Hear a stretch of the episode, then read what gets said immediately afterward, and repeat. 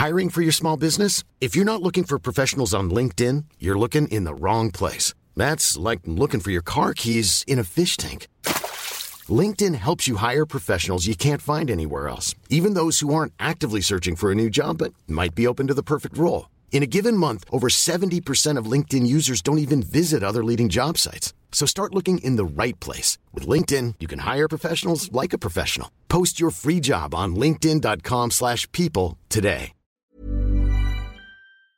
Hallo, mein Name ist Alexandra von Sauerkraut und Zaster und in diesem speziellen Weihnachtspodcast sprechen wir über Kaffeeketten, Motivationsanker und Frauen bei der Geldanlage.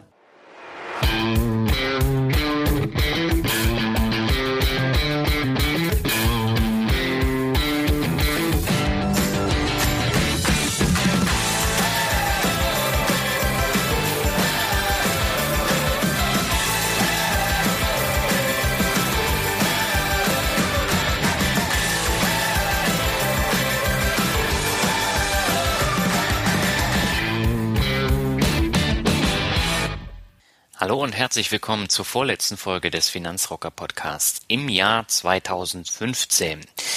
Keine Angst, es ist jetzt kein Mixtape oder vielleicht sollte ich sagen, es ist nicht schon wieder ein Mixtape, sondern das ist eigentlich eine reguläre Folge.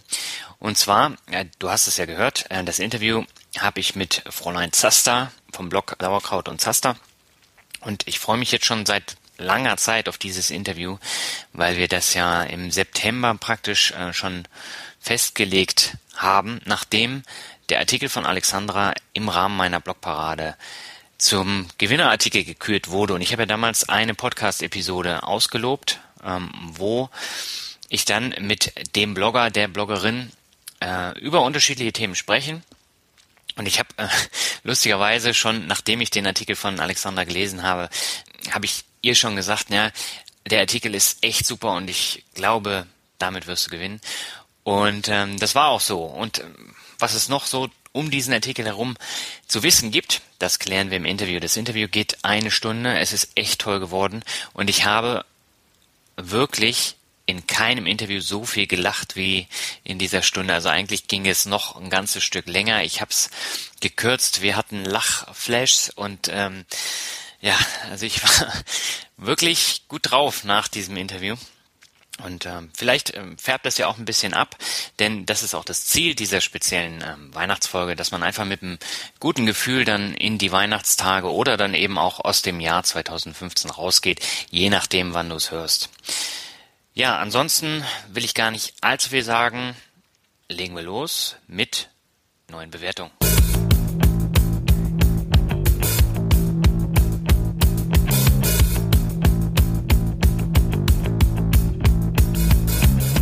Ja, die erste Bewertung, die kommt von Skinner und Skinner schreibt genial, weiter so. Hallo Daniel, wollte an dieser Stelle nur mal zum Ausdruck bringen, dass mir dein Podcast sehr gut gefällt und mir einige Stunden schon versüßt hat. Aber nicht nur der pure Konsum macht Freude, sondern auch die sehr guten und fundierten Inhalte. Besonders das zu den ETFs hat es mir sehr angetan. Gerne mehr davon. Also großes Lob dafür. PS. Zudem finde ich, dass deine kleinen Anekdoten das Ganze erst noch aufwerten. Denn sie dienen immer dafür, als Beispiel einen Sachverhalt klarzumachen und geben dem Ganzen noch eine persönliche Note. Grüße, Luis. Ja, Luis, herzlichen Dank für die Bewertung. Das freut mich zu hören. Ähm, das Thema ETFs werde ich im kommenden Jahr noch ein bisschen mehr in den Fokus rücken. Ich habe da sehr viel Feedback bekommen zu dieser einen ähm, Folge über ETFs und das würde ich dann natürlich gern auch nochmal ausbauen. Und äh, ich bin sicher, die Themen, die werden mir da nicht ausgehen und du wirst mit Sicherheit da auch noch was zum Thema ETFs hören.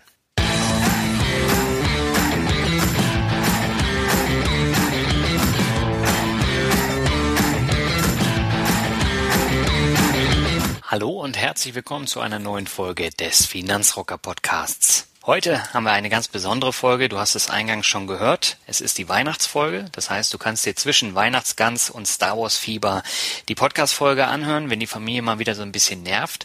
Und ich habe auch extra einen besonderen Gast eingeladen für diese besondere Folge, nämlich Alexandra von Sauerkraut und Zaster, die ja meine Blogparade im Sommer gewonnen hat. Und jetzt haben wir es endlich geschafft, einen Interviewtermin aufzusetzen. Und ich freue mich wirklich, dass du da bist, Alexandra. Grüß dich. Ja, hallo. Ich freue mich auch hier zu sein.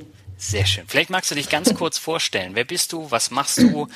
Und was hast du mit Finanzen zu tun? Ähm, ich bin, wie du schon gesagt hast, Alexandra. Ich bin 27, Mathematikerin und äh, schreibe unter dem klangvollen Pseudonym Fräulein Zaster auf meinem Blog Sauerkraut und Zaster über alles Mögliche, über persönliche Erfahrungen, ähm, über meine Geldanlagen, über Vermögensaufbau, über Sparen, übers Bloggen, über Nebenjobs, über Zufriedenheit, über mein Leben und was es sonst noch so alles gibt, was eigentlich in die Kategorie Too Much Information gehören würde.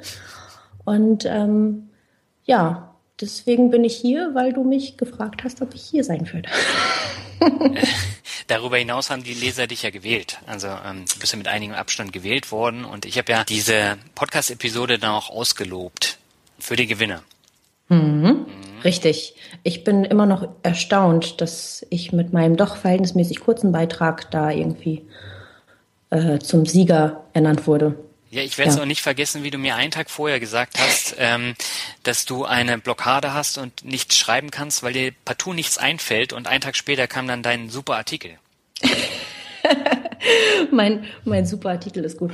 Ja, das war irgendwie äh, ganz, ganz merkwürdig. Also ich nutze ja meine oder Blogparaden immer ein Stück weit, um, um mal aus meinem normalen Themengebiet auszubrechen. Also es ist relativ irre irrelevant für mich, was das Thema der Blogparade ist. Ich mache gerne mit und versuche dann aber das, das Thema, das vorgegeben wurde, zu nehmen und so ein bisschen, ja, ähm, aus einem anderen Blickwinkel zu betrachten. Und äh, das habe ich da halt auch gemacht. Also ich meine, was war das Thema nochmal? Irgendwie, was ist dein persönliches Sparziel? Genau. Und ähm, naja, wer macht da mit? Finanzblogger machen damit. Wofür sparen die? Wahrscheinlich für die finanzielle Freiheit. Und ich wollte nicht noch ein einer mehr sein, der sagt, äh, ja, ich spare für die finanzielle Freiheit und habe dann halt irgendwie mir das Sparen hergenommen und das äh, so ein bisschen alternativ betrachtet, wie sinnvoll Sparen ist, in dem Sinne, dass es nicht das Nonplusultra im eigenen Leben darstellen sollte, sondern einfach, dass es äh, etwas ist, das eigentlich einen zweitrangigen Faktor hat hinter dem Versuch, sein Leben so voll und so glücklich wie möglich zu führen. Und so bin ich irgendwie hier gelandet. Es war gar nicht so lang, aber ich freue mich, dass es gefallen hat und ja. Ja, aber du hast es ja schon gesagt, du hast einen anderen Ansatz gewählt und dieser Ansatz kam eben sehr, sehr gut an weil in der Tat sehr viele andere haben geschrieben, finanzielle Freiheit, Reisen, ähm, viel Geld auf dem Konto, was auch das immer. Das ist ja auch cool. Ja, also, natürlich. Muss aber, ich sagen, aber man versucht es halt, also warum macht man das denn? Weil man denkt, dass finanzielle Freiheit glücklich macht, weil man denkt, dass viel Geld auf dem Konto glücklich macht, weil man denkt, dass das sonst irgendwas glücklich macht. Ich denke, das ist immer irgendwie Motivation, mhm. Glück suchen, worin auch immer. Genau. Dann lass uns doch mal über das Thema Geld sprechen. Das ist ja auch ein, ein Hauptthema für dich. Bevor ich aber die, die Frage da zum Thema Geldanlage stelle, muss ich fragen, warum bist du Mathematikerin? Weil ich es kann. und, und das auch gar nicht mal so schlecht. Und außerdem, äh, meine Mutter ist auch Mathematikerin. Also es ist irgendwie vielleicht so ein Ding. Meine Mama ist eine sehr kluge Frau und hat immer gesagt, Mädchen, du musst Akademikerin sein. Du kannst dir dann später, wenn du hübsch bist und äh, einen tollen, reichen Mann haben willst, kannst du dir den immer noch nehmen, aber du musst Akademikerin werden. Würde ich jetzt nicht so für mich persönlich äh, unterschreiben. Es gibt viele Möglichkeiten, irgendwie äh, cool, coolen Berufsweg zu gehen, auch ohne Diplom, aber ich bin dann halt Mathematikerin geworden, weil, naja, es ist halt meine Mama, ne? Ja, dann hast du ja wahrscheinlich dann auch noch ein paar äh, Formeln mitbekommen. Ja, aber pff, ich könnte sie herleiten, aber ich kann sie nicht auswendig. Ich glaube, das ist so die, die Standardreaktion eines Mathematikers, der sich mit der Fra Frage konfrontiert sieht, äh, irgendeine Formel zu nennen für irgendwas. Als Mathematikerin hast du ja ein Faible für Zahlen. Das bleibt ja nicht aus. Ähm, heißt das, du hast dich schon früh mit dem Thema Aktien und Geldanlage beschäftigt oder kam das jetzt erst in den letzten Jahren? Das ist ganz frisch, weil ähm, auch wenn ich ein Faible für Zahlen habe, ist es ja nicht so, dass in unserem Bildungssystem irgendwie Wirtschaft überhaupt auf dem auf dem Plan steht oder überhaupt erwähnt wird. Das ist ja gar kein Thema. Und somit habe ich mein Depot erst vor jetzt knapp über einem Jahr eröffnet. Und davor habe ich mich quasi gar nicht mit dem Thema beschäftigt. Davor war ich allerdings auch noch Studentin und hatte kein Geld zum Anlegen. Ich war zu beschäftigt, damit zu überleben. Und gegen, meine, gegen Ende meiner Studienzeit meine ich Überleben wirklich wörtlich. Also ich war ein bisschen über Regelstudienzeit hinaus und habe kein BAföG mehr bekommen und äh, habe dann wirklich sechs Monate lang tagsüber an meiner Diplomarbeit geschrieben und nachts gekellnert. Und Geld anlegen war da echt das aller, aller, aller, allerletzte auf meiner To-Liste. Und ja, und irgendwann hatte ich dann doch das Dippel vom Matt. Und ich habe einen schönen Job in der IT-Beratung bekommen. Und dann habe ich ein paar Monate gearbeitet und sah mich irgendwie plötzlich mit der Frage konfrontiert, was ich eigentlich mit meinem Geld machen möchte. Und ähm, mein Leben mochte ich aber zu dem Zeitpunkt eigentlich genauso, wie es war. Ich wollte kein Auto und keine größere Wohnung und sah auch nicht ein, warum ich jetzt auf einmal anfangen sollte, ähm, mir teuren Kram, teuren Luxuskram zu kaufen, wenn es mir bislang auch ohne gut ging. Und ja, als Konsequenz meines Unwillens, meinen Lifestyle an mein Gehalt anzupassen, blieb halt monatlich ganz schön was übrig und dass es Sinnvolleres geben muss, als das Geld auf dem Tagesgeldkonto rumdümpeln zu lassen, war mir natürlich klar. Und dann habe ich irgendwann angefangen, auch durch meinen Freund, ähm, äh, weil er diesbezüglich sehr interessiert war und auch schon seit Jahren investiert, auch immer wieder davon geredet hat, ähm, ja, habe ich irgendwann angefangen, mich äh, bezüglich Aktien, ETFs und Wertpapiere und Geldanlagen im Allgemeinen zu beschäftigen. Und so kam es dazu. Ja. Du hast aber relativ schnell dann danach deinen Blog gegründet und dein Blog handelt ja in erster Linie vom Thema Finanzen oder Geldanlage. Ähm, wieso hast du den damals gegründet? Ähm, das ist äh, eine, eine gute Frage. Also wieso ich ihn gegründet habe, kann ich dir gar nicht so genau sagen. Ich schreibe gerne. Ich schreibe unfassbar gerne und wie Albert, der ähm, Finanzvisier jetzt wahrscheinlich sagen würde, habe ich auch ein gesundes Sendungsbedürfnis. und ähm, ja, und dann war es eigentlich ein No-Brainer für mich. Also ich hatte dann irgendwie, ich habe schon immer mit dem Gedanken gespielt, einen Blog zu starten, weil ich ja auch einer, ich bezeichne mich als exzessiven Phasenmensch sehr gerne, weil das das perfekt trifft. Es gibt irgendein Thema, das mich das mich fesselt und dann beschäftige ich mich monatelang damit, intensiv, so lange, bis ich denke, okay, jetzt habe ich es verstanden und dann suche ich mir nächstes. und ähm, dann habe ich halt irgendwie gedacht, nun gut, Finanzen ist ja etwas, damit kann man sich auch länger als ein paar Monate beschäftigen, gerade jetzt, wo ich halt wirklich auch wahrscheinlich auf Dauer immer wieder neues Einkommen habe, das ich nicht verwende und einfach, dass ich weiß, was ich damit mache. Und dann dachte ich mir, so ist es doch schön, ein finanzielles Tagebuch zu führen, was vielleicht sogar eine Antwortoption führt. Mhm. Und das habe ich dann mit meinem Blog, soweit es geht, realisiert. Ja. Und wie bist du auf so einen spacigen Namen gekommen? Was genau meinst du mit spacigen Namen? Was ist denn falsch bei an äh, Sauerkraut und Zaster? der bleibt definitiv hängen. Also ich glaube, es gibt kaum einen anderen Blog, der, der sich so eingebrannt hat, bei mir zumindest. Naja, Warum ich gerade Sauerkraut und Zaster gewählt habe, kann ich dir echt nicht sagen. Ich wusste, ich will einen Blog über meinen Weg zur finanziellen Freiheit schreiben, aber ich wusste halt auch, dass das nur der rote Faden sein sollte. Mich interessieren noch Dutzende andere Themen, die äh, ich mir nicht verwehren wollte. Zum Beispiel ein Themengebiet, das mir sehr am Herzen liegt und für das es irgendwie keine richtige deutsche Übersetzung gibt. Auf Englisch heißt es äh, Frugal Living.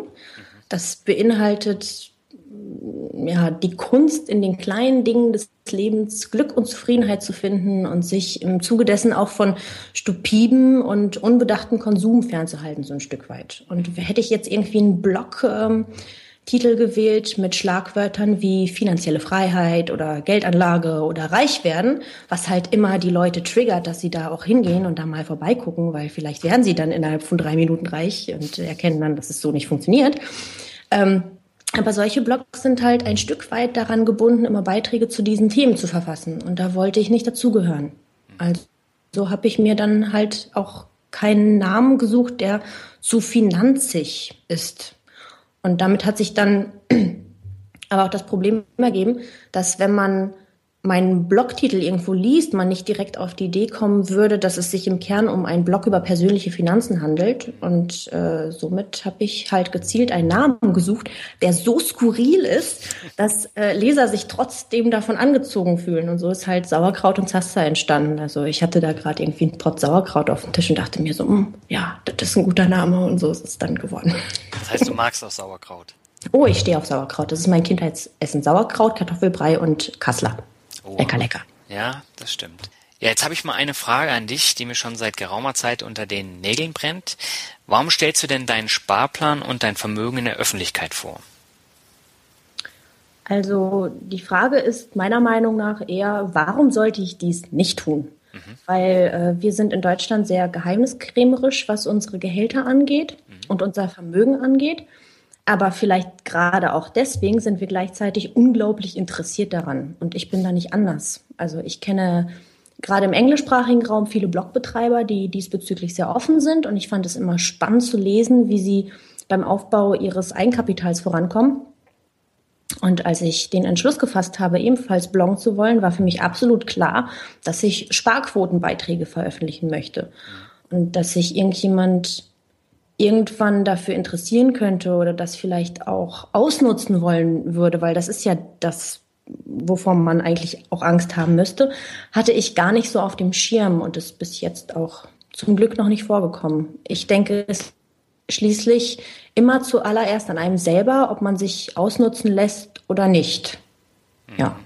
Wobei der Neidfaktor, der kommt damit unweigerlich. Also zumindest habe ich diese Feststellung gemacht, auch vom, vom Umfeld her, ähm, dass die Leute dann halt fragen, boah, du hast so viel Geld und äh, kannst du mir nicht was abgeben? Und wirklich, nee, ja? Ja, das ist wirklich so und deswegen versuche ich dann auch konkrete Zahlen zu vermeiden. Jetzt habe ich sie in meinem Buch geschrieben, zumindest die Zahlen, wie sie ursprünglich waren, aber äh, wie sich das jetzt entwickelt hat, das möchte ich gar nicht ähm, so in den Fokus stellen, weil dann eben die Leute unterm Tisch hervorkommen und dann sagen, oh, du hast aber viel Geld, da kannst du mir ja was abgeben. Und ähm, die Erfahrung habe ich halt gemacht und das gleiche Prinzip hast du ja beim Blog auch. Wenn er größer wird, dann kommen immer mehr Leute und Anfragen, die ein bisschen merkwürdig sind. Also das ist meine Erfahrung, die ich gemacht habe. Ja, ich, also das mit den Anfragen, das kenne ich auch. Ich bekomme halt immer mal wieder Fragen, ob ich irgendwie Provisionsbeiträge schreiben möchte, aber ich habe halt für mich entschieden, dies nicht zu tun und ähm, ja, entsprechend, ich sage dann nein, danke und dann ist auch in Ordnung. Und was jetzt die Leute angeht, die irgendwie aus den, aus, aus den Löchern kriechen, nur weil sie denken, man hat Geld. Ich schreibe ja über verhältnismäßig kleine Beträge. Erstens, das ist aktuell noch der Fall. Vielleicht ist es später hoffentlich mal ein bisschen anders. Mhm. Ähm, aber es ist halt auch so, dass Wer würde sich denn trauen, einen anzusprechen, ob man Geld abgibt? Das sind ja Leute, die irgendwie in dem Bekanntenkreis sind. So genau. völlig Fremde kommen ja nicht auf dich zu und fragen ja. dich.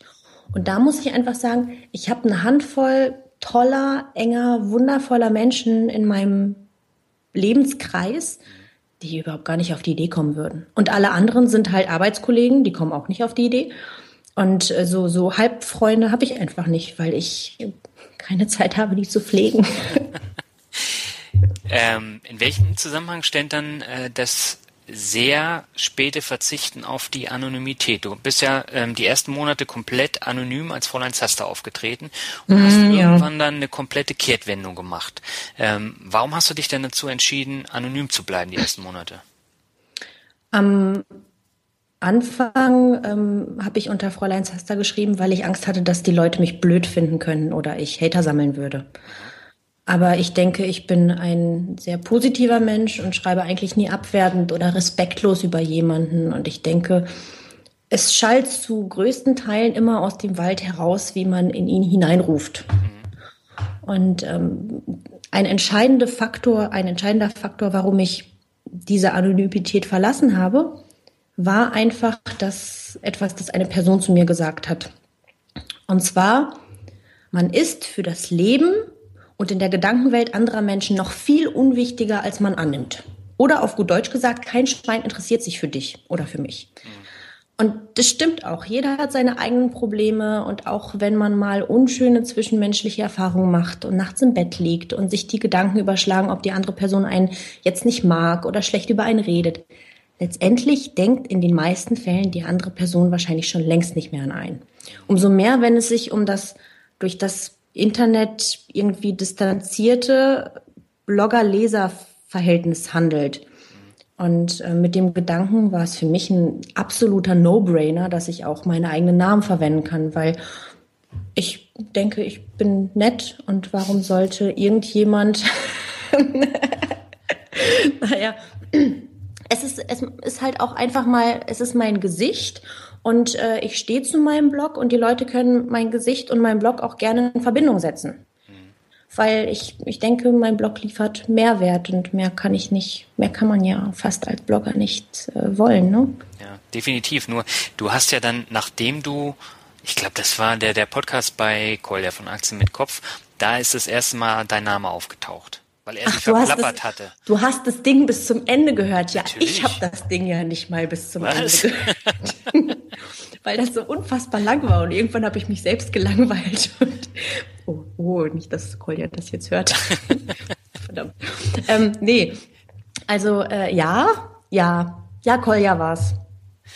Genau, da ist nämlich rausgekommen und danach äh, kam dann stückchenweise Alexandra, Alexandra Kraft und dann kamen die Fotos. Du hast ja, glaube ich, ziemlich gute und professionelle Fotos machen lassen, die sich jetzt überall auf deinem Blog, bei Facebook ähm, wiederfinden.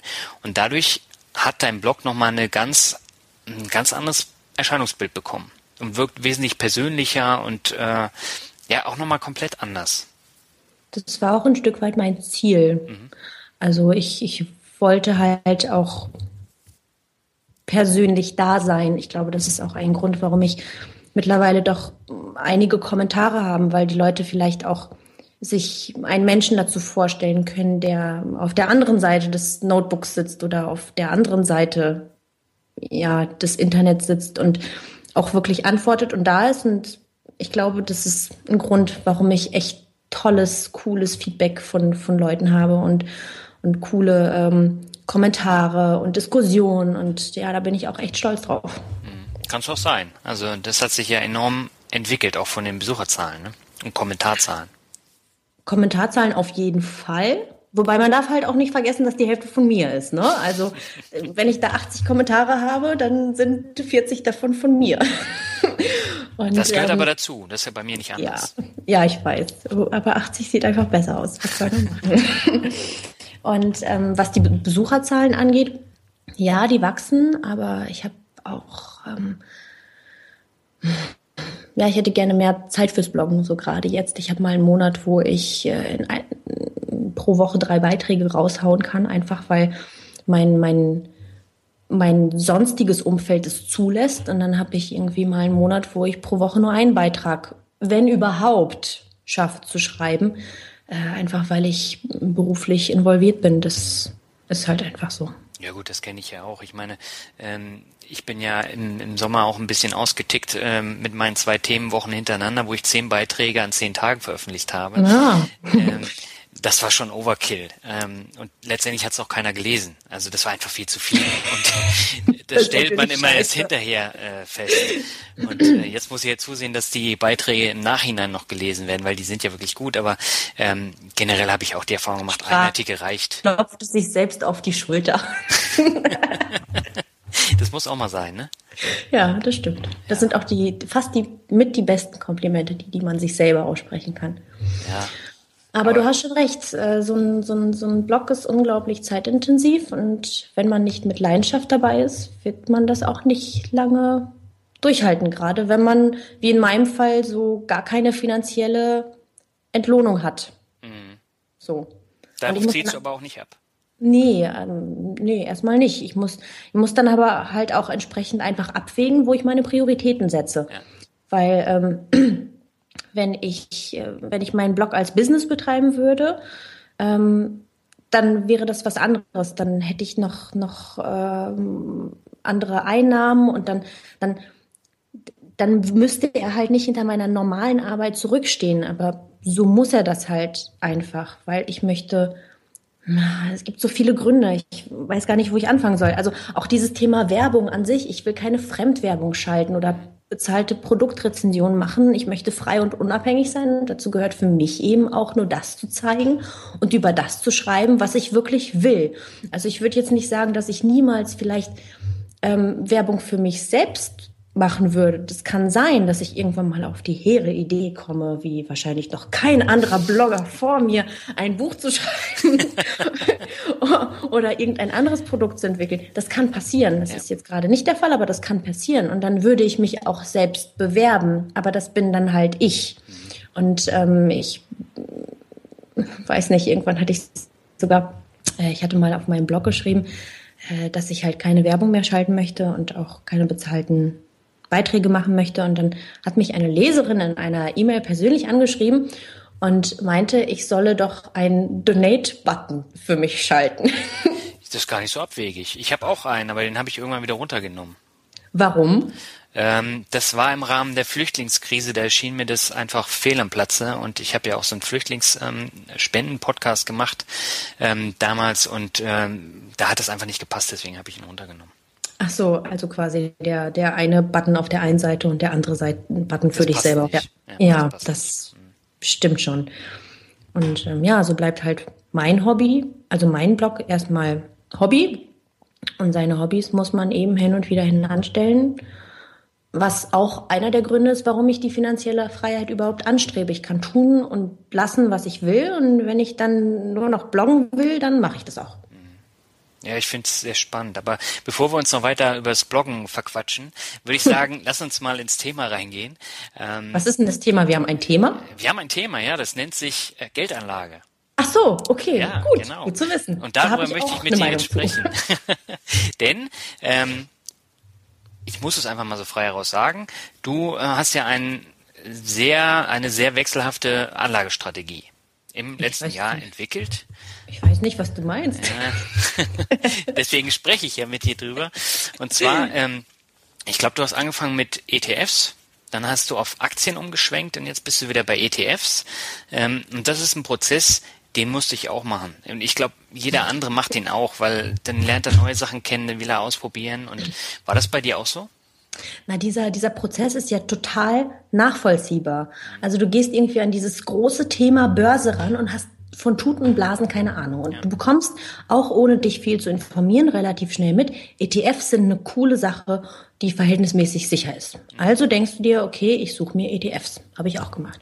So, dann über diese ETFs, du hast jetzt ein Depot eröffnet, du hast deinen ersten oder zweiten Wert im Depot und du fängst an, dich auch allgemeiner zu informieren. Du wirst sicherer. Und irgendwann wirst du größenwahnsinnig.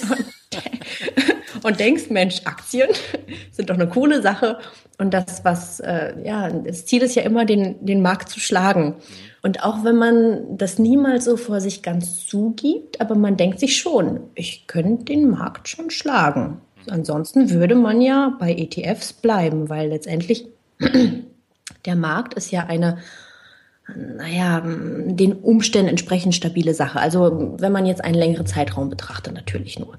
So. Und so ein, so ein ganzer Markt wird weniger schnell zusammenbrechen. Also gerade wenn du wirklich MSCI World betrachtest oder äh, so ein Eurostox betrachtest, ähm, das bricht nicht so schnell zusammen, wie das Volkswagen auf einmal einen auf den Deckel bekommt, weil sie das tun, was alle anderen auch machen. Ja, und dann definitiv. da die Kurse im, im Keller sind so.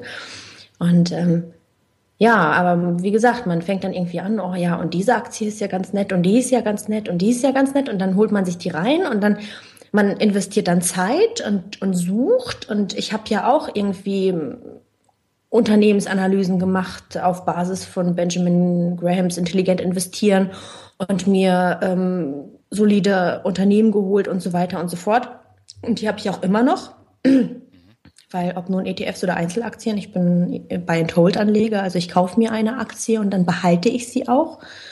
Ähm, aber ja, irgendwann wird es auch zu, zu aufwendig und irgendwann wird es sehr zeitintensiv und irgendwann ist der Markt dann mal oben, dann findet man nichts und dann denkt man sich so, ah, naja, okay, investiere ich mal halt einen Monat nichts und dann weiß man halt auch nicht so genau, was man machen soll und irgendwann landet man wieder bei ETFs.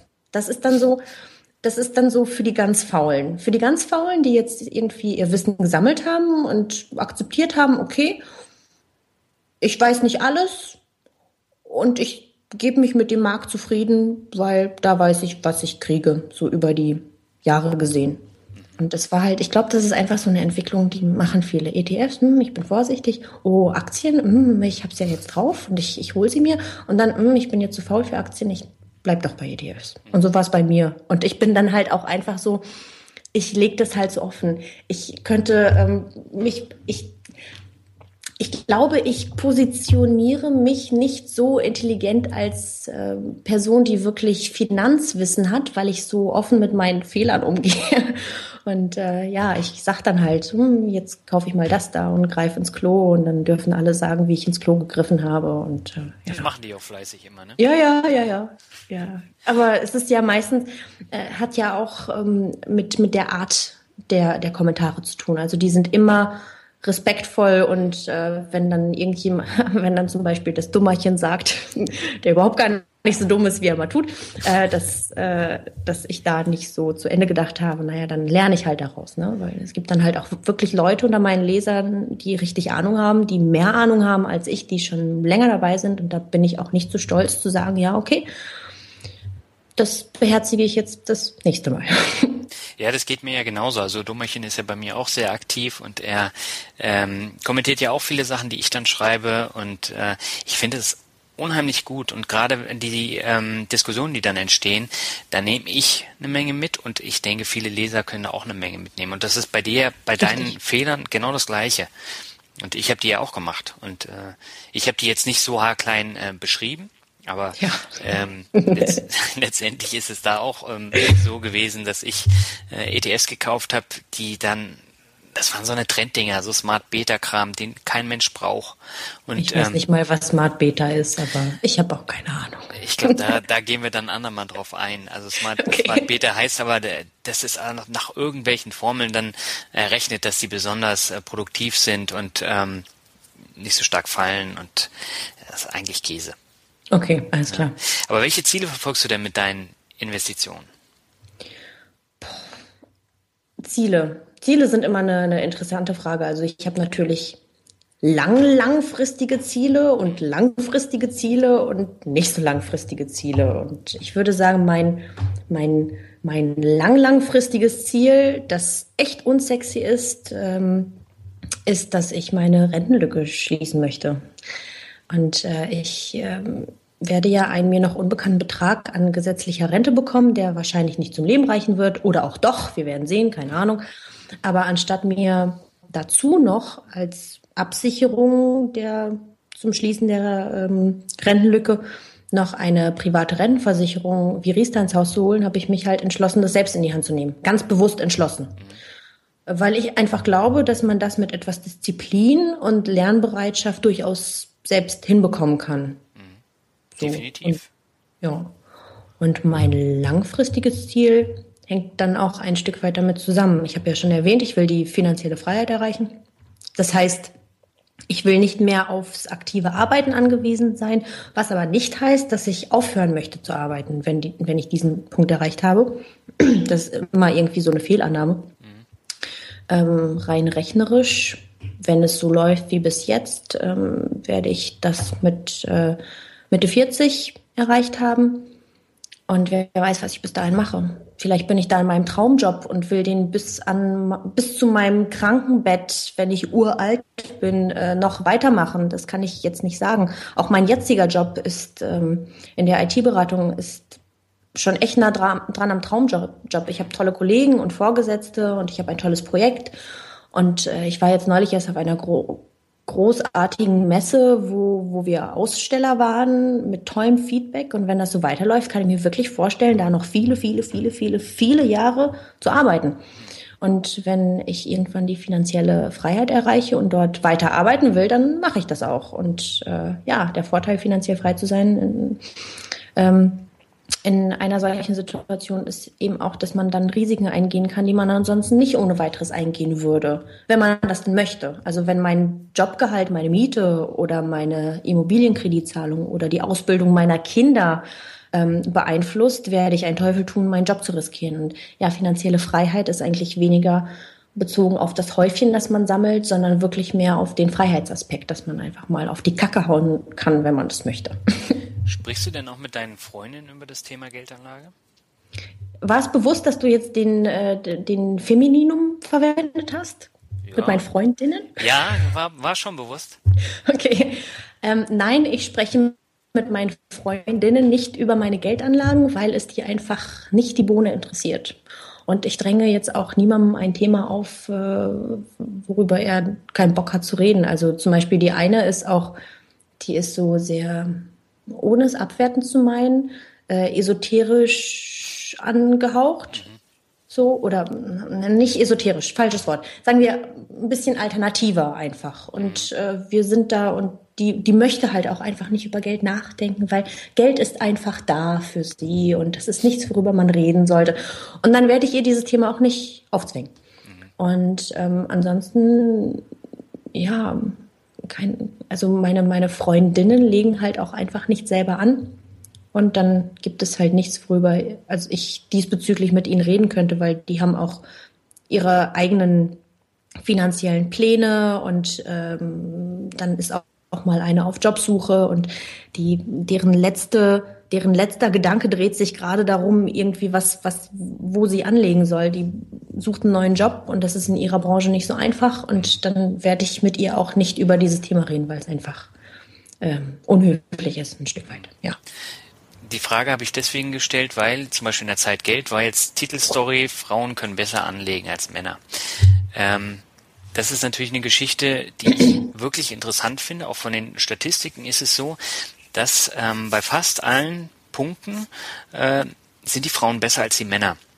Nur äh, habe ich jetzt die Feststellung gemacht, viele Frauen interessiert es einfach gar nicht, weil sie von vornherein mit dem Gedanken rangehen, ja, Geldanlage ist Männersache und so weiter und so fort, was ich halt ziemlich ja, schwachsinnig finde, weil eigentlich geht's ja jeden was an und man muss sich halt äh, selber auch darum kümmern.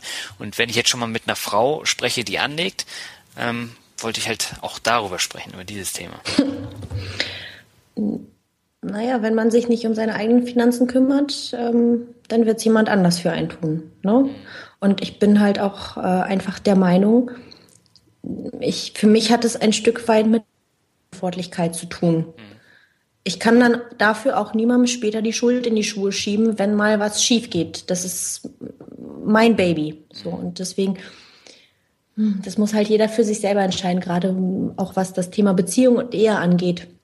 Und was die gemeinsamen Finanzen angeht, da gibt es ja viele Frauen, die ihre Finanzen an den Mann abtreten. Und das funktioniert auch für die. Und ich weiß, für mich würde das zum Beispiel nicht funktionieren, weil ich da ein bisschen äh, kontrollsüchtig bin. Also ich würde wissen wollen, was damit passiert. Und ja, so ist halt jeder anders. Und ich finde es halt, es kann halt einfach Risiken bergen, wenn man sich auch als Frau auf seinen Partner verlässt. Denn heutzutage ist es ja leider nun auch einfach so, Beziehungen werden schnell gewechselt und, und teilweise auch äh, weggeschmissen, wenn es noch nicht nötig wäre. Oder, na okay, kann man drüber streiten, wie auch immer.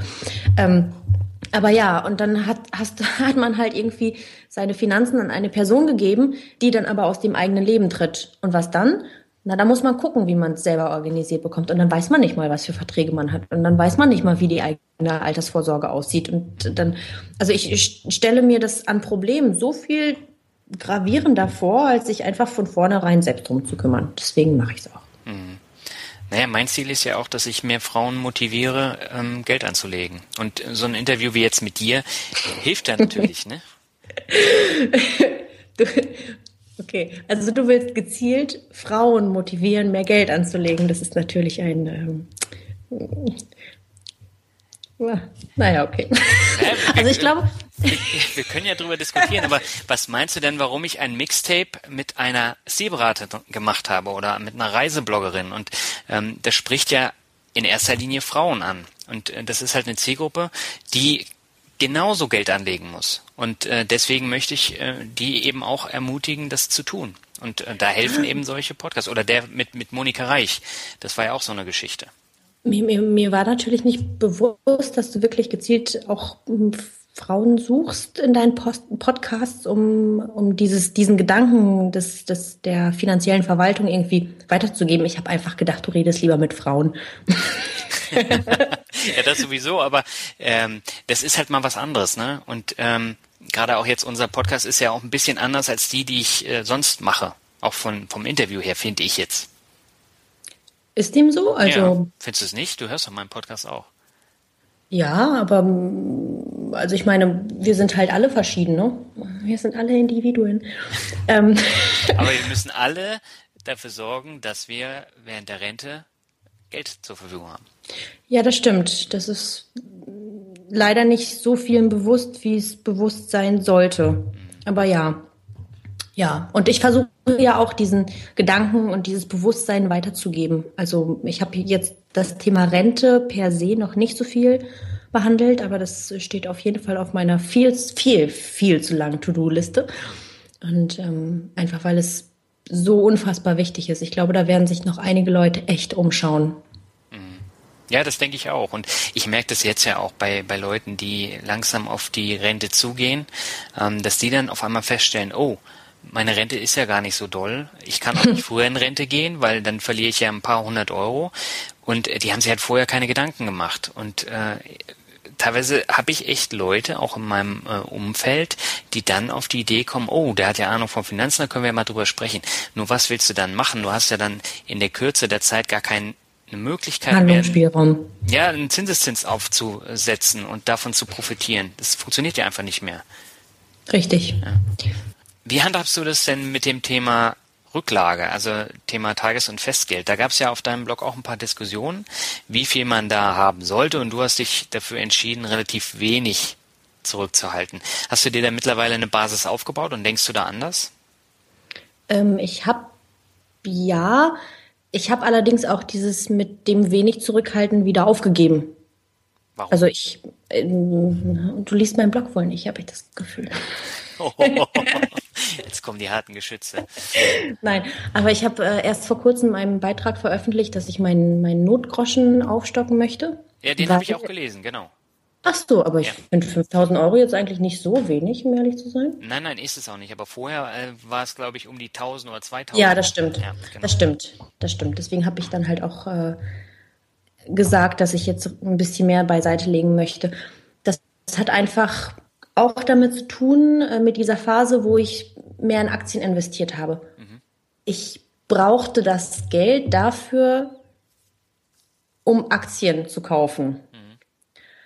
Und dadurch, dass ich jetzt auch einfach ein bisschen gesetzter geworden bin, das klingt so ein bisschen altklug. Äh, ja, wobei 27, ne? Ja, genau, ja, ich bin 27. Im Herzen eine Oma. Ich bin so ein richtiger Couch Potato, aber das weiß ja keiner. ähm, ja, und es sind jetzt halt auch erst Monate vergangen, deswegen klingt es noch äh, skurriler. Aber ähm, ich habe halt einfach gemerkt, dieses, diese Aktienspielereien, die brauche ich nicht mehr. Mhm. Und äh, auf der anderen Seite ist es auch so, dann war ich war relativ lange gesundheitlich ein bisschen angeschlagen, habe so gedacht, ey, nicht, dass sich mein Arbeitgeber jetzt noch beschwert. Können, können sie ja rechtlich nicht unbedingt machen und ich habe auch nicht äh, gefaked oder so. Ich war wirklich erkältet und das einfach so lange wie noch niemals, wirklich über Wochen und Wochen und Wochen und Wochen. Und ähm, ja, und da habe ich halt einfach gedacht, Mensch, ein etwas größerer Notgroschen wäre vielleicht gar nicht so schlecht. Und ich habe mir jetzt halt einen angelegt, wo ich nie ein halbes Jahr locker mit über die Runden komme, für den Fall, dass was schiefgehen sollte. Und äh, ja, da fühle ich mich einfach besser mit. Wobei, als ich den Beitrag veröffentlicht habe mit dem Euro zur Seite, mhm.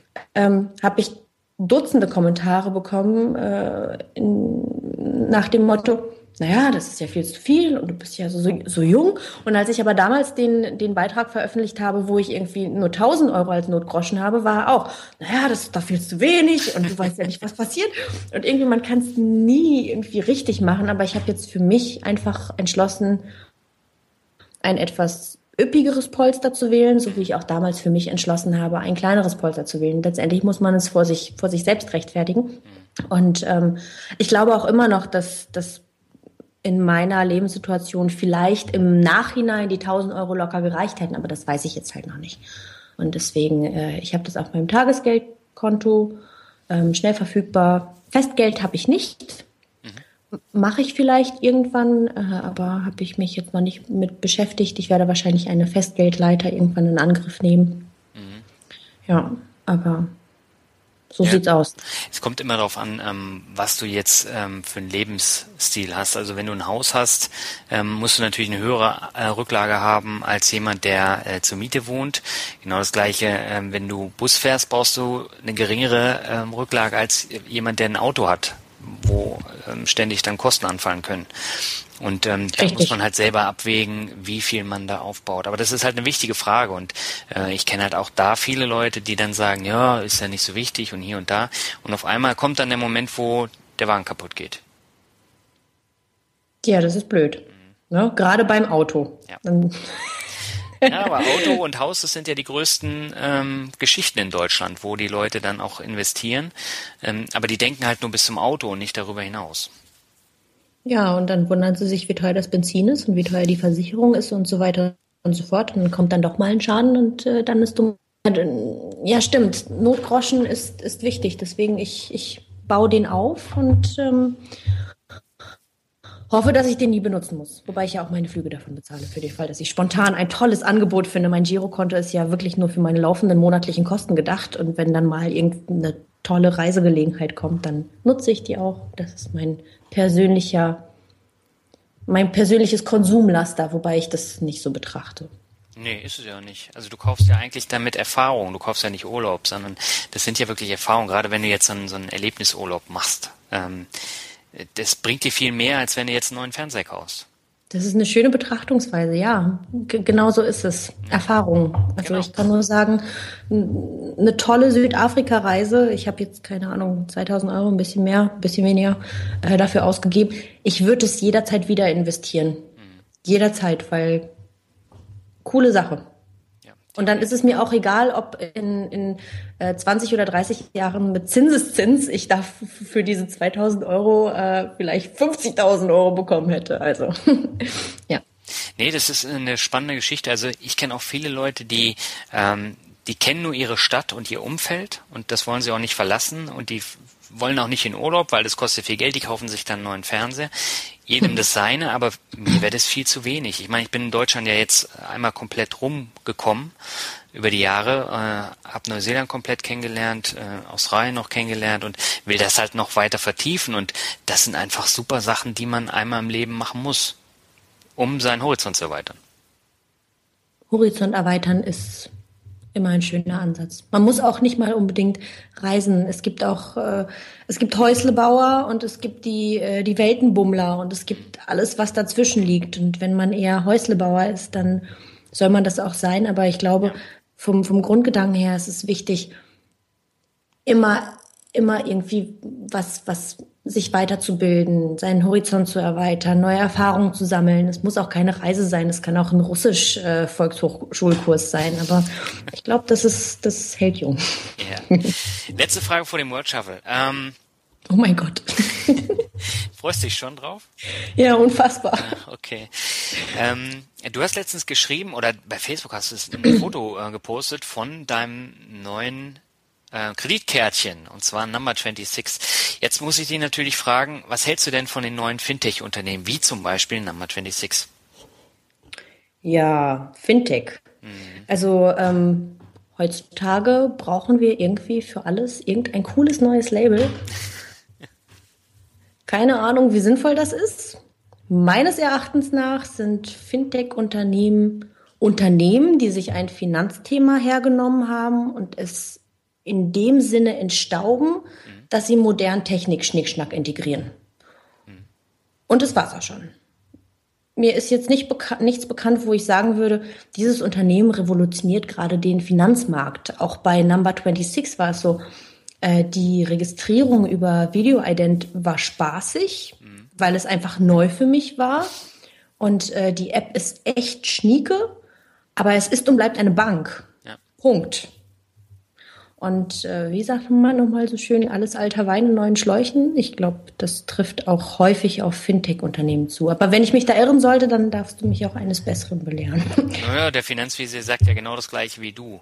Ich sehe das äh, manchmal ein bisschen anders, aber vom Grundsatz her hast du recht. Und Number 26 ist ja keine Bank. Die, die machen Sondern? ein Konto und äh, die haben keine eigene Banklizenz. Okay, jetzt ähm, musst du mich aufklären, da bin ich nicht. Also was ist der Unterschied? Ich habe gedacht, alle, die ein Konto machen, machen, sind auch irgendwie Bank. Ich habe das immer synonym verwendet. Nein, die haben ähm, dafür eine Partnerbank. Das ist ja gerade das, was bei den Fintech-Unternehmen häufig äh, kritisiert wird, dass sie aufgrund der strengen Regularien, was ja gut ist in Deutschland, ähm, immer eine Bank als Partner brauchen. Und ähm, da ist es eben so, dass äh, selbst ein Girokonto-Anbieter wie Number 26 macht das mit einer Partnerbank zusammen. Und ähm, das ist halt ein wesentlicher Punkt. Ah, jetzt verstehe ich auch, warum ich, äh, ich wollte die Number 26 als mein Gehaltskonto angeben und wir haben da so eine unfassbar nicht so benutzerfreundliche Oberfläche dafür, Software. Und äh, ich habe Number 26 nicht gefunden. Und ich könnte mir vorstellen, dass ich nach der Partnerbank suchen muss, weil die wahrscheinlich hinterlegt ist. Das ist so ein Wertevorrat, wo man auswählen muss und dann, dann äh, weiß ich, wieder was gelernt. Ja, das ist auch wichtig. Und ähm, Number 26 hat die Wirecard äh, Bank als ähm, Partnerbank. Das heißt, die haben die Banklizenz und äh, Number 26 äh, stellt jetzt die App zur Verfügung und dann die Bankingleistungen, aber nicht die Banklizenz selber. Und ähm, ja, das ist das Fintech-Unternehmen. Aber alleine ohne Lizenz dürften sie das gar nicht machen. Okay, da hatte ich einen Vokabularfehler. Der ist jetzt äh, hiermit behoben. Das siehst du, aber da haben wir doch gleich noch ein bisschen was für die Bildung getan. Ähm, Hervorragend. zum Thema Fintech. Ähm, und dann würde ich sagen, gehen wir einfach mal über zu dem Word Shuffle. das heißt, ich nenne dir jetzt einen Begriff oder mehrere Begriffe und du sagst einfach, was dir dazu einfällt. Kann kurz sein oder auch ein bisschen länger. Beginnen möchte ich mit einem Begriff, den ich von deiner Über mich Seite habe. Mhm. Motivationsanker. Boah, ich habe irgendwo Motivationsanker geschrieben auf meiner Über mich Seite. Ich bin gerade Okay, also, ähm, ah ja, ich weiß. Und zwar meine ich, dass ich geschrieben habe, mein Blog ist mein Motivationsanker. Mhm. Und das trifft es auch ganz gut, weil ähm, gerade wenn man so ein, so ein langes Ziel hat, wie die finanzielle Freiheit zu erreichen, braucht man Motivation. Und dann ist es natürlich, äh, man, man kann sich Zwischenziele definieren, irgendwie bestimmte Beträge ähm, oder ähm, bestimmte Sachen, die man sich leisten könnte, aber es nicht tut, weil man versucht ja die finanzielle Freiheit zu erreichen. Ähm, und ich mache es halt über meinen Blog. Für mich, ähm, ich schreibe meine Sparquotenbeiträge und das mache ich jeden Monat und da weiß ich, negative Sparquote würde einfach blöd aussehen. Und entsprechend bin ich auch den ganzen Monat motiviert, weil ich, ich, ich versuche einfach ähm, keinen kein Quatsch zu kaufen, was keine gedankenlosen Einkäufe zu machen. Und ich glaube, ich hätte schon wesentlich häufiger mal einen Kaffee bei Starbucks gekauft und ich hasse Kaffee bei Starbucks, ähm, wenn ich meinen Blog nicht hätte. Dadurch, dass ich so viel auf die gehatet habe, in Anführungsstrichen, ähm, kann ich mir auch wirklich dort keinen mehr kaufen. Und deswegen mache ich das auch nicht.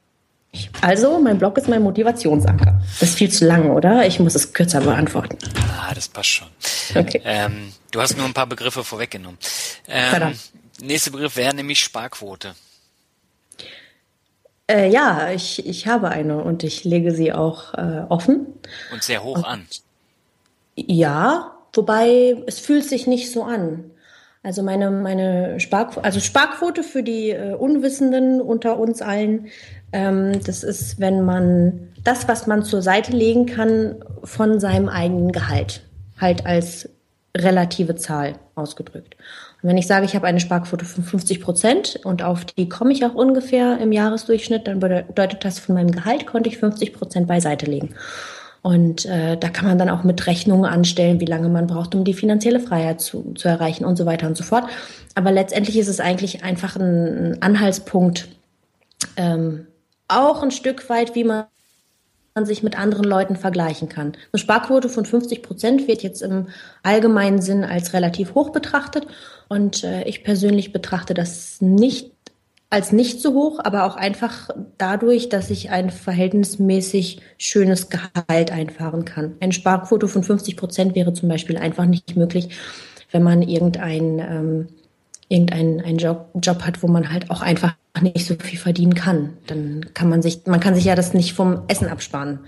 Oder man kann schon, aber es würde keinen Sinn machen. Ja, und äh, ich mache einmal im Monat einen Sparquotenbeitrag. Der, aktuell ist jetzt auch überfällig. und äh, auf die freue ich mich immer am meisten. Die schreiben sich am einfachsten und dann kann ich noch einmal Revue passieren lassen, was passiert ist. Und die haben auch die höchsten Besucherzahlen, erstaunlicherweise. Ja, weil das ist ja auch ein interessantes Thema. Und ich meine, ähm, äh, es gibt sehr, sehr viele Leute, die haben schon Probleme, 50 Euro im Monat zu sparen. Ähm, und äh, von daher 50 Prozent ist schon äh, sehr hoch, aber ich meine, du hast ja eingangs auch gesagt, du hast kein Auto, was du da finanzieren musst, Richtig. du zahlst dann auch kein Benzin und Richtig. das kannst du natürlich gleich wieder sparen. Richtig. Aber das ist ja nicht, ich, ich spare ja nicht für meine Sparquote. Ich spare an den Stellen, wo ich es als, äh, ja, wo mir die Sachen einfach nicht so wichtig sind und wo ich einfach darauf verzichten kann, um dann halt mehr zu haben für sowas wie Reisen. Ja. Ja, finde ich äh, vorbildlich. Ähm, der nächste Begriff, Kleingarten. Wir haben einen. ich weiß. Also, also genau genommen hat, hat die Mutter äh, meines äh, Freundes einen. Und der ist praktischerweise auch wirklich in, in Laufnähe. Also ich glaube 300 Meter sind es. Und da fummele ich rum in der Erde. Bis zu den Knien in Schlamm und äh, ernte meine Zucchinis, wenn sie dann irgendwann kommen. Hast schöne also, Grillabende. Richtig. Äh, Kleingarten ist halt eine tolle Sache. Ähm, es ist Verhältnis, also es gehört zu meinen günstigen Hobbys. Mhm. Und ähm, ja, ich, für mich gibt es nichts Schöneres, als draußen zu sein und, und dann auch mal ein bisschen zu grillen. Und dann, dann umso schöner ist es, wenn es draußen besonders kalt ist, sodass die ganze Kolonie leer ist, oder besonders heiß ist, sodass die ganze Kolonie leer ist. Ich, ich genieße das dann auch mit, mit meinem Freund zusammen und ja, Kleingarten, schöne Sache. Sehr schön. Kommt man raus. Kaffeeketten ist der nächste Begriff. Starbucks hatte ich ja vorhin schon. Ich weiß. Das vorweggenommen. Jetzt weiß ich, jetzt weiß ich, was du meinst. Dass ich, ich habe ja wirklich alles vorweggenommen. ähm, ja, Kaffeeketten. Ich äh, kaufe meinen Kaffee zu Hause. Den kaufst du zu Hause oder den kochst du zu Hause? Na, ich koche ihn natürlich zu Hause. Ich nehme mir meinen Kaffee von, von zu Hause mit, wenn ich unterwegs bin. Ich habe so, ich trinke sehr viel Kaffee, muss ich dazu sagen. Das ist so ein kleines Laster von mir. Und äh, ja, ich, ich, wir haben eine hervorragende einen hervorragenden Kaffeevollautomaten. Jetzt die Kaffeegourmets werden aufschreien und sagen, öh, kein Kaffeesieb oder wie auch immer das heißt. Ich hatte neulich eine längere Diskussion über verschiedene Kaffeeautomaten. Ähm, ja, schon wieder vergessen. Ähm, ich nehme ihn äh, mit für unterwegs, weil ich brauche Kaffee sogar unterwegs. Und wenn ich dann auf Arbeit bin, dann habe ich meinen äh, Kaffee von der Arbeit. Und so halte ich mich den ganzen Tag über Wasser und ich mag halt auch wirklich nicht Kaffee trinken zu gehen. Also so gerade bei diesen Ketten, man sagt ja häufig, hm, lasst uns mal auf einen Kaffee treffen. Dann sage ich ja gerne, komm zu mir. Oder dann sage ich, das Wetter draußen ist so schön, lass uns in den Park gehen. Einfach weil hm, ein, ein, ein, ein Treffen wird was Außergewöhnliches, wenn man sich gerade nicht in einem Café trifft, sondern mal irgendwo anders. Gehst du auch in Bars? Oh, ich gehe in Bars, ja. ja. gerade, gerade wenn ich, ähm, äh, also ich bin jetzt niemand, der in die Disco geht oder ganz selten, wenn ich mich schleifen lasse. Ähm, und Bars sind halt so eine Sache, wenn dann größere Veranstaltungen anstehen von, von, von Freunden oder Bekannten, die haben Geburtstag und die gehen in Bars. Ich bin immer mit dabei. Ich mag das auch. Ich spendiere auch eine Runde. Also ich bin nicht geizig oder sowas in der Art. Ähm, aber ähm, ja, ich gehe in Bars, aber mein Bierchen trinke ich doch am liebsten mit meinem Süßen zu Hause auf, dem, auf der Couch vom Fernseher. Ich habe ja erwähnt, ich bin Couch Potato. Ich kann es ich kann's nicht ändern. Ich merke das schon, aber jetzt weiß ich auch, wie deine hohe Sparquote zustande kommt. Ja, aber ich bin glücklich, weißt du? Also, das ist die Hauptsache. Wir waren jetzt auch neulich im Kino und ich kann echt sagen, die Sitze sind unbequem. Ich will lieber zu Hause gucken. Ja, und die Leute, die, die stinken und die nerven und die quatschen die ganze Zeit, aber trotzdem, Kino gehört irgendwie dazu. Also äh, wenn man dann in einen Film geht wie jetzt äh, James Bond oder ja, Star Wars, das genau muss man das halt mal es. machen. Richtig, ich war jetzt auch zuletzt. Ich war auch zuletzt in einem James Bond. Die besonderen Filme im Kino gehören natürlich dazu, ein Stück weit, aber so alles andere. Zu Hause, unter der Kuscheldecke. Ich bin da. Ich bin da im Herzen eine Oma. Mach die nicht selber runter. Berlin ist der nächste Begriff. Berlin ist wie so ein Streuner, so ein Straßenköter. Mhm. Stinkt, dreckig, aber man kann ihn unfassbar lieb gewinnen. Und so ist es halt bei mir auch. Ich, ich liebe diese Stadt. Äh, mir ist bewusst, dass sie dreckiger ist als andere Städte und dass, dass da hier überall Graffitis sind und dass ein paar Stellen echt räudig aussehen. Aber meine Güte, es ist Berlin, ne? Arm aber sexy. Aber du kommst vom Dorf, oder? Ja, vom ich komme vom Dorf. Ich habe Landflucht betrieben mit, mit 18. Äh, würde auch nie wieder dahin zurückgehen weil es einfach nicht, nicht meine, meine, meine Art des Lebens ist. Mir ist das, mm, man ist halt irgendwo vorbeigegangen und dann hat man direkt gesehen, wie sich hinterm Fenster irgendwie eine Gardine bewegt, weil irgendjemand gucken wollte, wo man lang geht. Also ich, ich persönlich mag, mag die Abwechslung ähm, einer Großstadt. Ich habe gerne die Möglichkeit, etwas zu unternehmen, auch wenn ich es nicht tue. Und äh, ja, man hat halt hier gerade, wenn man ein, ein junger Akademiker ist, einfach mehr Möglichkeiten definitiv. Wobei ich habe ja Berlin-Flucht betrieben, bin dann aufs Dorf gegangen und ähm, du hast völlig recht, also im Dorf, das war ganz schlimm. Und ich habe in der WG gewohnt und ich bin zum Rauchen immer vor die Tür. Und dann stand der Nachbar von gegenüber und hat dann da irgendwie äh, einen Zettel gehabt und hat da drauf geschrieben, oh, Akkord geht rauchen, zack, Strich, zack, Strich. Und dann kamen die teilweise dann rüber und wollten dann äh, schnacken. Und äh, das ist mir unwahrscheinlich auf den Sack gegangen. Aber ansonsten fand ich es eigentlich ganz entspannt, so von Berlin dann aufs Urdorf. Also das Dorf heißt auch noch Kirchen-Tellinsfort. Da kannst du dir vorstellen, was das für ein Kaffee ist. Ähm, und die Leute, die hast du da alle nicht verstanden, weil die richtig arg geschwebelt haben. Aber mir hat es trotzdem gefallen, nur diese Nachbarn, ey, die sind mir so auf den Geist gegangen. Also dein Feedback jetzt doch eher Großstadt oder doch eher Land? So als, als nee, eher die Mitte. Eher die Mitte. Also ich bin ja gebürtiger Lübecker, in Berlin aufgewachsen, habe in Tübingen studiert, in Mannheim gewohnt, in Hamburg gewohnt. Aber ich bin jetzt wieder in Lübeck und das ist eigentlich so die richtige Größe. Aber so zwischendurch kann man dann auch mal Berlin oder andere Städte dann machen, die größer sind. ja. Genau. So, jetzt habe ich noch zwei Begriffe für dich. Der nächste ist Rockmusik. Was definierst du als Rockmusik? Ist das alles, was handgemacht ist? Ja. Alles, was in, okay.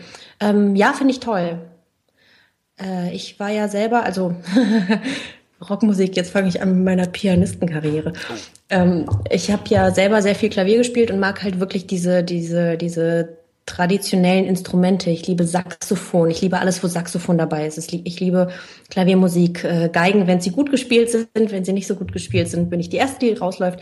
Ähm, also was handgemachte Sachen angeht, bin ich ganz vorne mit dabei. Was jetzt wirklich konkret das, was man im Mainstream-Gedanken als Rockmusik betrachtet, angeht, da habe ich jetzt einfach nicht so die, die Erfahrung mit. Also ich höre auch ganz gerne mal Elektro, aber seien wir mal ehrlich, ich habe eigentlich überhaupt keine Zeit zum, zum Musik hören momentan. Also schön wäre es, wenn ich jetzt äh, auf dem Weg zur Arbeit bin, höre ich Podcasts vom Finanzrocker. Äh, ja, das hast du mir auch schon geschrieben. Finde ich super, vor allen Dingen, weil du vorher überhaupt keine Podcasts gehört hast. Richtig, richtig. Du hast mich bekehrt. Ja, ich habe so einige bekehrt. Da bin ich auch echt stolz drauf, muss ich wirklich sagen. Also ich kann nur sagen, du hast die, äh, die äh, außergewöhnlichste und gleichzeitig angenehmste Stimme und überhaupt gar nicht wie ein blökendes Lamm. Ähm, die, Scharfstimme, ein, ja. Scharfstimme, genau das war's, die ich mir für einen Podcast vorstellen kann. Deswegen, ich höre dich sehr gerne und ich höre dich lieber als äh, Musik auf dem Weg zur Arbeit. Das freut mich zu hören. Kommen wir zum letzten Begriff. Ähm, Blogger-Szene. In der Finanzblogger-Szene ist es echt kameradschaftlich. Mhm. Ich habe auch mittlerweile gehört, dass es in anderen was sage ich? Ich habe es sogar in einem deiner Podcasts gehört, dass es auch ein bisschen mehr Ellenbogen ähm, gibt in anderen Themenbereichen, was das Blogging angeht. Ich glaube, das war mit Earth City, da habt ihr das angesprochen. Ja, ähm, ja aber ich finde wirklich, dass, dass so Finanzblogger unter sich echt eine, eine entspannte Truppe sind. Also da habe ich auch nicht das Gefühl, dass da groß Neid vorherrscht oder dass da groß missgönnt wird. Also ich habe echt das Gefühl, das ist so eine so ein Geben und Nehmen. Wenn ich kommentiere bei dir, du kommentierst bei mir. Okay, ich bin gerade momentan ein bisschen schlecht mit zurückkommentieren, aber ich nehme es zur Kenntnis und teile dann, dann dafür auf Facebook. Das geht einfach schneller.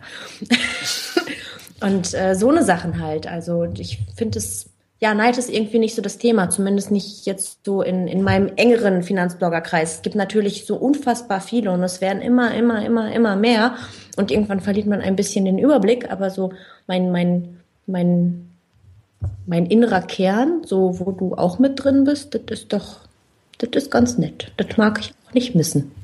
Das ist schön. Nee, das geht mir auch genauso. Also gerade bei den Finanzbloggern, ähm, viele kennt man ja, viele hat man dann auch schon mal getroffen und ähm, man kann sich da halt super austauschen. Und da ist es nicht so, dass, ähm, dass es dann heißt, oh, mit dir rede ich nicht, ähm, du bist erfolgreicher und hier und da. Wichtig ist halt immer, dass man sich gegenseitig auch unterstützt. Also ich bekomme auch immer wieder Anfragen und ähm, wenn mir das gefällt, dann unterstütze ich das auch mit einem Gastartikel oder womit auch immer. Und ähm, dann bekommt man irgendwann auch wieder was zurück. Und das ist dieses Geben und Nehmen, was du angesprochen hast. Ja, also Gastartikel bei mir jetzt erstmal dieses Jahr nicht mehr. Ich habe ja aufs, auf, den, auf den Deckel bekommen von meinen Lesern, dass ich zu viele Gastartikel während meiner Südafrika-Reise veröffentlicht habe. Ja. Ähm, aber prinzipiell Gastartikel bei mir auch immer gerne. Ähm, und ich Gastartikel halt je nachdem, jetzt gerade wurde ich auch wieder neu angesprochen, ob ich Gastartikel veröffentlichen möchte. Und ich komme ja jetzt gerade nicht mal dazu, bei mir selber irgendwas zu veröffentlichen, weil dieser Monat verrückt war. Und da muss ich dann auch einfach dankend Nein sagen. Aber das heißt ja nicht, dass ich das nicht irgendwann wieder äh, aufhole oder wieder gut mache. Und ich denke, ich formuliere es auch so, dass sich niemand auf die Füße getreten fühlt. Ja. Das war doch ein schönes Schlusswort. Alexandra, ich danke dir ganz herzlich für das super spannende Interview. Also die Stunde haben wir locker erreicht. Ähm, ich fand es auch echt amüsant ähm, und man hat trotzdem auch viel Mehrwert mitgenommen. Und von daher vielen herzlichen Dank dafür. Und äh, ich hoffe, dir hat es auch Spaß gemacht. Ja, total. Also ich wundere mich gerade selber, wie, wie entspannt das war und ähm, wie, wie, wie wenig aufgeregt ich dann zwischenzeitlich war. Ja das ist auch immer mein Ziel. Also ich habe ganz viele Interviews gehabt, wo die dann völlig nervös waren vorher. Und äh, da ist immer das Ziel, dass man halt eine Atmosphäre aufbaut, wo das entspannt ist und wo du dann auch wirklich so ein Gespräch führst und nicht dieses Frage- und Antwortspiel. Das finde ich totlangweilig. Richtig, richtig. Und das war mir ein seelisches Fußbad mit dir heute. Sehr schön. Dann würde ich sagen, ähm, ich wünsche dir frohe Weihnachten, allen Lesern frohe Weihnachten und äh, viel Spaß beim Podcast hören während des Weihnachtsgansessens oder wann auch immer. Ja, bis denn. Ich sag jetzt, ich sag jetzt nichts mehr, oder? Äh, du kannst noch Ciao sagen, das schneide ich dann zusammen. Frohe Weihnachten und auf Wiedersehen. Oh Mann, ich hab's vercheckt. Komm, machen wir nochmal. Ähm, ja, dann würde ich sagen, frohe Weihnachten und einen guten Rutsch ins neue Jahr. Frohe Weihnachten. Oh Gott, ist das doof. Komm, mal, mal. Ich, oh. ich, ich komme ja dann sowieso nochmal äh, mit so. einer Podcast-Episode. Also ja, dann wünsche ich allen Hörern frohe Weihnachten und äh, wir hören uns noch einmal vor Silvester wieder. Und äh, Alexandra, dir natürlich auch. Dankeschön und dir ebenso und hoffentlich bis bald. Alles klar. Ciao. Du darfst auch nochmal Ciao sagen. Oh Mann! Komm, sag einfach Ciao. Nein, das lassen wir jetzt einfach mal so im Raum stehen. Okay. Ähm, ich drücke dann jetzt mal Stopp, ja? Okay.